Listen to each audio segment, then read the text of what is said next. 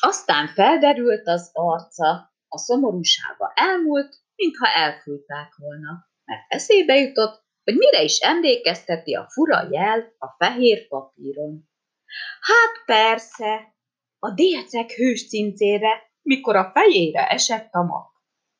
Az egész úgy kezdődött, hogy a délceg hős cincér egyszer csak megjelent a szigeten. Senki se tudta, hogy miként került oda, egyszer csak ott állt a szigeten, megpödörte hatalmas bajszát, és fennhéjázva azt mondta. Na, szép kis sziget, mondhatom, csupa gyáva nyúl, meg gyáva egér, meg gyáva tücsök, a többiről nem is beszél. A gyáva nyulak, a gyáva egerek, a gyáva tücskök, meg a többiek, akikről nem is érdemes beszélni, ámulva állták körül a bajszát ödrő délceg hőscincért.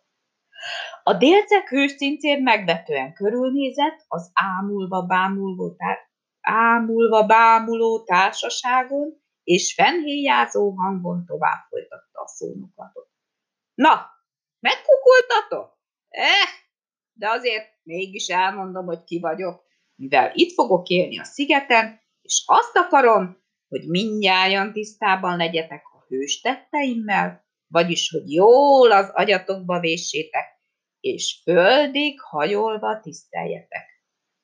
Az ámulva bámuló, bámuló gyáva nyulak, gyáva egerek, gyáva tücskök, meg a többiek, akikről nem is érdemes beszélni, csupa fül voltak, ahogy mondani szokás, vagyis a lélegzetüket is visszafolytották, úgy figyeltek. A délceg hős cincér elégedetten nézett rájuk, tetszett neki, hogy azok még a lélegzetüket is visszafolytják, úgy figyelnek.